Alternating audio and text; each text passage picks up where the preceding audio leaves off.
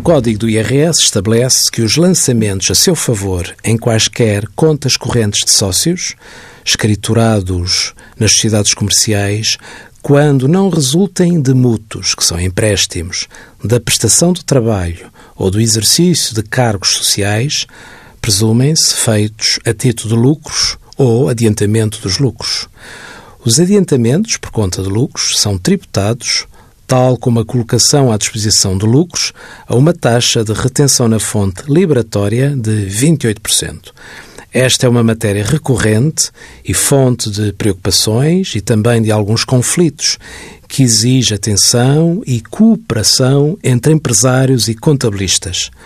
Quando existam estes valores em que não há certezas a que se referem, deve ser efetuada uma auditoria para verificar se estamos perante despesas não documentadas ou retiradas de sócios não justificadas.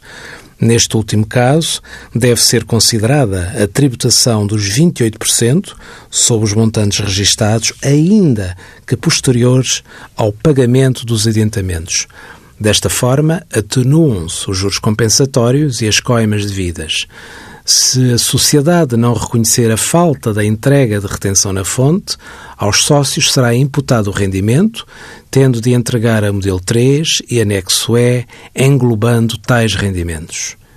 Envie as suas dúvidas para conselhofiscal.tsf.occ.pt.